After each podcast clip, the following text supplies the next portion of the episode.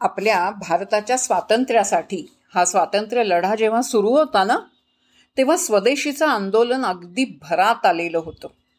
सगळे सावरकरांची गोष्ट मी तुम्हाला सांगितली होती पुण्याला कर्वे रोडला डेक्कन जिमखान्यापाशी त्यांनी परदेशी कापडांची होळी केली होती त्याच्यासाठी त्यांना शिक्षा झाली. फरगीसुद्धा कथा आठवत असेल.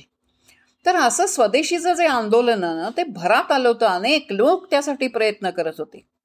त्यावेळी स्वतः जमनालाल बजाजही पूर्ण वेळ खादीचेच कपडे वापरत होते. शिवाय स्वदेशीच्या आंदोलनामध्ये ते स्व स्वतः सक्रियपणे भागही घेत होते.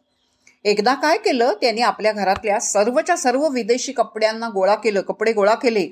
अतिशय उंची महागडे कपडे होते. प्रचंड मोठा ढीक तयार झाला त्या कपड्यांचा. त्यांनी ती सगळी गाठोडी पाच सहा ट्रक किती हो भरली? एक प्रचंड मोठी मिरवणूक सगळ्या वर्धा शहरातनं काढली. मिरवणुकीच्या अग्रभागी स्वतः जमनानाल होते. मिरवणूक एका मैदानावर पोचली. तिथं ते कपडे ट्रकमधून खाली उतरवले गेले त्याचे ढीग रचले. आता पुढे?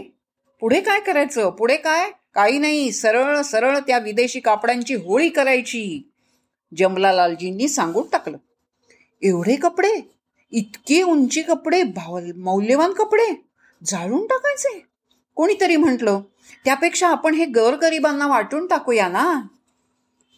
समोर दिसता दिसता हे सोपं वाटतंय हो पण जमनालालजींचे विचार वरवर पाहता याच्या सूचनेत काही वावग काहीच नव्हतं.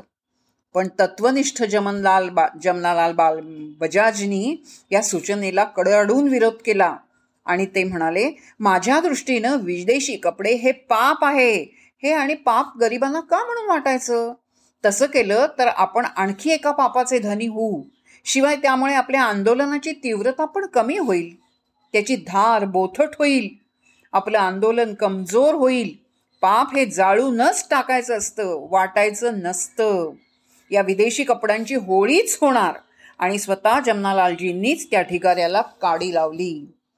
या काळामध्ये म्हणजे सत्तर ऐंशी वर्षांपूर्वी वर्ध्याचं लक्ष्मीनारायण मंदिर कुठचाही धर्म वंश जात पंथ लक्षात न घेता सर्वांसाठी खुलं करण्याचा अत्यंत धाडसी आणि पुरोगामी निर्णय जमनालाल बजाज यांनीच घेतला. लक्ष्मीपुत्र होते ते खरे पण तुरुंगामध्ये पाण्याच्या टंचाईवरील उपाय म्हणून स्वतः मोठेचं पाणी उपसून आणत असत. आणि ते लोकांपर्यंत पोचवत असत अतिशय ग्रेट. अशा तऱ्हेचंही स्वातंत्र्य लढ्यात काम करणारी अनेक माणसं. आजही तुम्हाला माहीत असेल की त्यांनी जी स्वदेशीची होळी केली तशी स्वदेशीची होळी तर केलीच. पण आज करोनाच्या काळामध्ये सुद्धा आपल्याला सगळ्यांनी आवाहन असं केलं आहे विचारवंतांनी आवाहन कसं केलं आहे की स्वदेशीवर निर्भर व्हा. आपण निर्माण केलेलंच वापरा. मग टूथपेस्ट असू देत पावडर असू देत किंवा आणखीन काहीही वस्त्र असू देत.